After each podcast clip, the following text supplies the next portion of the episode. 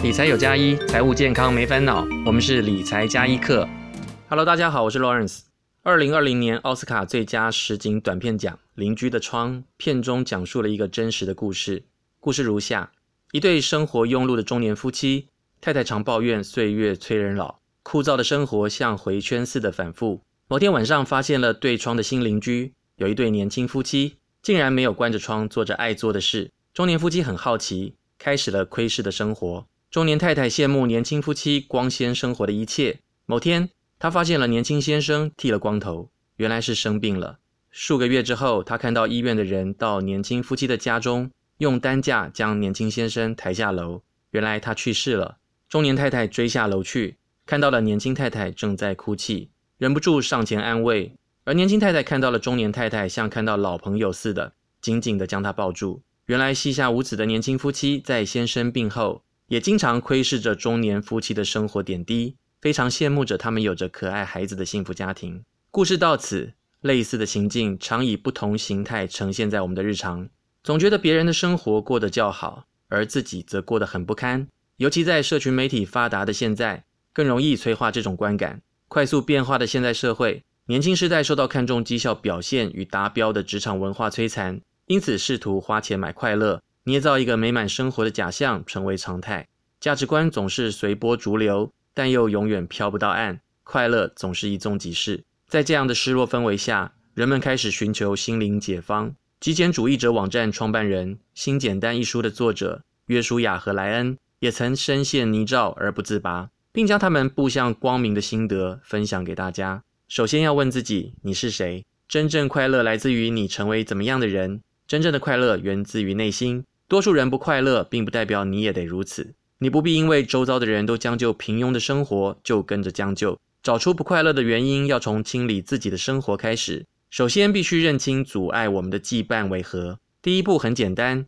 用一周的时间，逐字写下可能羁绊的所有事物。接下来要确认优先顺序，可以分为沉重的羁绊以及轻微的羁绊。花一些时间，把许多的羁绊从清单上划掉。重拾时间用在更有意义的事物上，先从沉重的羁绊着手，包括显而易见而让我们无法感觉自由及满足的人事物，比如说大房子带来沉重的房贷、特定的人际关系、大笔账单或负债、我们的事业，以及占用大量时间却无法为生活贡献价值的一切事物。而轻微的羁绊则包括一些生活上的琐事以及杂物，以及一些没有营养的边缘关系。有时沉重的羁绊涉及我们与他人的关系。必须做出艰难的决定，比如说离婚。日本最近兴起了空气离婚，就是斩断羁绊的一种做法。又如母亲的遗物，我曾经在母亲骤逝之后，试图留下她帮我折好的那一叠衣服，就像是她还在的时候。后来转念，其实我们都留在彼此的心里，我们的记忆存在我们的心中，而非物品中。我们可以将它拍照留念，放手吧。不是说留有纪念的物品不好，而它可能会是一种有微妙危害的羁绊。放掉这些才会获得自由。小结一下，极简主义是清除多余，专注于必要之物，找到快乐、充实感与自由的工具。极简主义者可以有车有房有小孩有事业，每个人的面向不同，重点在于找出对你最重要的事，活出生命的意义。要怎么活出生命的意义呢？先定义有意义的生活很重要，它包含了五个层面：一、健康；二、人际关系；三、热情；四、个人成长。五、贡献自我。先来看看健康，包含饮食、运动以及身心灵健康。多吃原型的食物，多喝水，多做运动，远离垃圾食物，间歇性的断食，远离不必要的药品以及烟酒。当然也需要充足的睡眠，比如说每天做十八分钟的运动，多做徒手肌力运动，不见得要去健身房。深蹲、伏地挺身、引体向上等，都是省钱又有效率的运动。想要拥有健康，必须将应该做的改成是必须做的才行，要养成习惯。第二点，人际关系，想象自己中了彩券，还清债务，搬进了豪宅，而一觉醒来却没有人跟你一起分享新生活，没有朋友、家人、所爱的人，就没有办法有意义的过生活了。一直耽于过去的人际关系，就像开车只看后照镜一般，无视前方的结果，终究会出车祸的。过去的人际关系不必然代表未来的人际关系，有三个方式可以改善。第一，寻找很棒的新关系；第二，改变现有的关系；第三，改变自己。要如何评估现有的关系呢？先写下他们的姓名，写下他们的层级，分为主要、次要、边缘，可以想象为电影的主角、配角跟龙套三个角色。写下这些关系的影响，正面、负面以及中性。如果发现多数的关系都属于边缘关系，那可能你把太多的时间花在这些人身上了。如果你真的觉得这些边缘关系的人很重要，那他们是否应该进入你的主要和次要关系呢？要采取什么行动？花点时间思考。而次要关系也很重要，但应该要先对主要关系善尽责任义务之后，再花时间跟注意力在次要关系上。有时你无法改变身边的人，但你可以改变是谁在你的身边。也不能期望别人对你所希望的每一点做出改变，唯一能改变的人是你自己。以身作则，通常最亲近你的人也会这么做。一份关系也有可能走不下去的时候，如果真的不快乐，不必坚持留在这个关系里面，但不代表你就该无视中间的问题症结，因为这是可以改变的。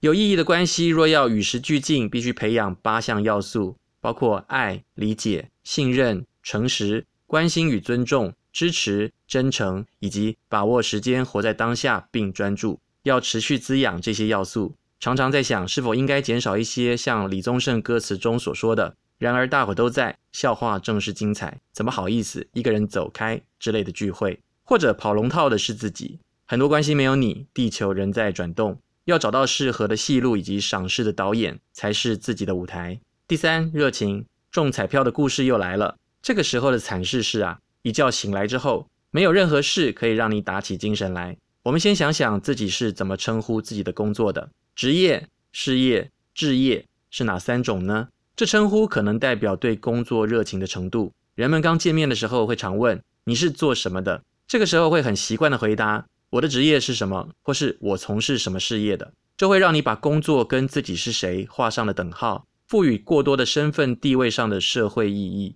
这是造成很多人在失业或退休之后就失去了认同感的原因。我们可以试着回答所热爱的事，而不是随口说出自己的职业；也可以试着把话题转移到彼此的兴趣上面，这有趣多了。如果所做的事可以为自己带来极大的满足感，也能从中得到收入，这往往会被称为志业，那真是很值得恭喜。但这样的人并不多。在寻找志业之前，必须要清除羁绊，用热情当志业的燃料。怎么找呢？先摆脱身份地位、确定性以及金钱四大羁绊，找出对于我们更有意义的称谓，作为身份的认同，而非一定是职场的头衔。很多人在失业之后会觉得羞耻、尴尬、渺小、沮丧，这其实是太看重相对不重要的事了。生活中的五大层面——健康、人际关系、热情、成长跟贡献，都比工作和事业重要得多。虽然以上这五项都需要长期的经营。比在职场上短期努力工作所获取短暂成就感要困难得多。我发现现在很多作者喜欢称自己为大叔，而他给我的意象是真实的活着，并把热情用在自己感兴趣且益于他人的事情上。我觉得这是一个很棒的称谓。我也期望自己是个能活出自我的大叔。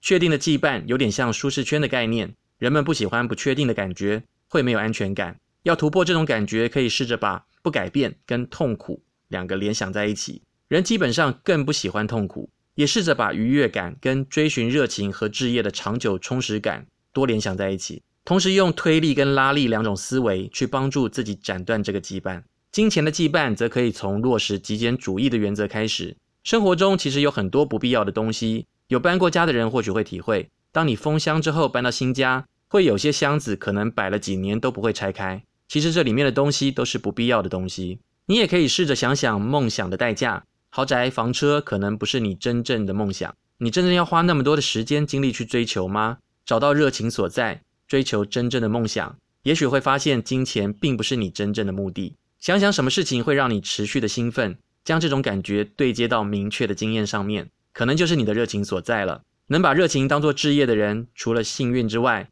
努力绝对少不了。关于这一点，可以效法一些已经成功的人，向他们学习并采取行动。当然，一切没有那么容易，但你得开始这么做，你会发现那是值得的。第四点，个人成长。有看过任何成功的人停止成长吗？停止成长代表凋零，持续做出改变才会长久的快乐。你不用担心，可以透过每日渐进式的改变来达成。每天进步百分之一，一点零一的 n 次方的进步将会很可观的。但知易行难，要将改变与强大的满足感做连结，才会有行动的力量。试试看，现在就开始站起来深蹲三十次，坐下来体会累完之后的感觉，会有一种温热的舒适感。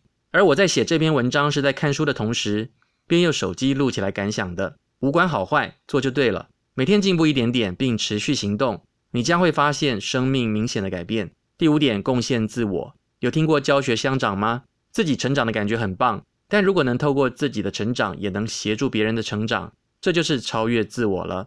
像社会上许多无私奉献的志工，他们的喜悦是发自内心深层且持久的。生命的意义永远在创造宇宙继起之生命啊！这五个层面，每个人的优先顺序都不一样，但不代表排在后顺序者就不重要，反而最有可能的是失衡的关键呢。保持五个层面的平衡，作者有个衡量的方式，叫做简单成功方程式。就是成功等于快乐加上持续进步，每天改善五个层面，才能过得快乐且满足，活出生命的意义。极简主义就像是西方的断舍离，但无论是西方哲思或是东方禅意，两者都是对于过着有意义的生活极有帮助。它借由舍弃生活中的多余，让自己专注生命中的要务，而重获自由。而这跟理财有关吗？是的，有了新的自由，财务上的自由也才会有意义。好，理财加一课，我们下次再见。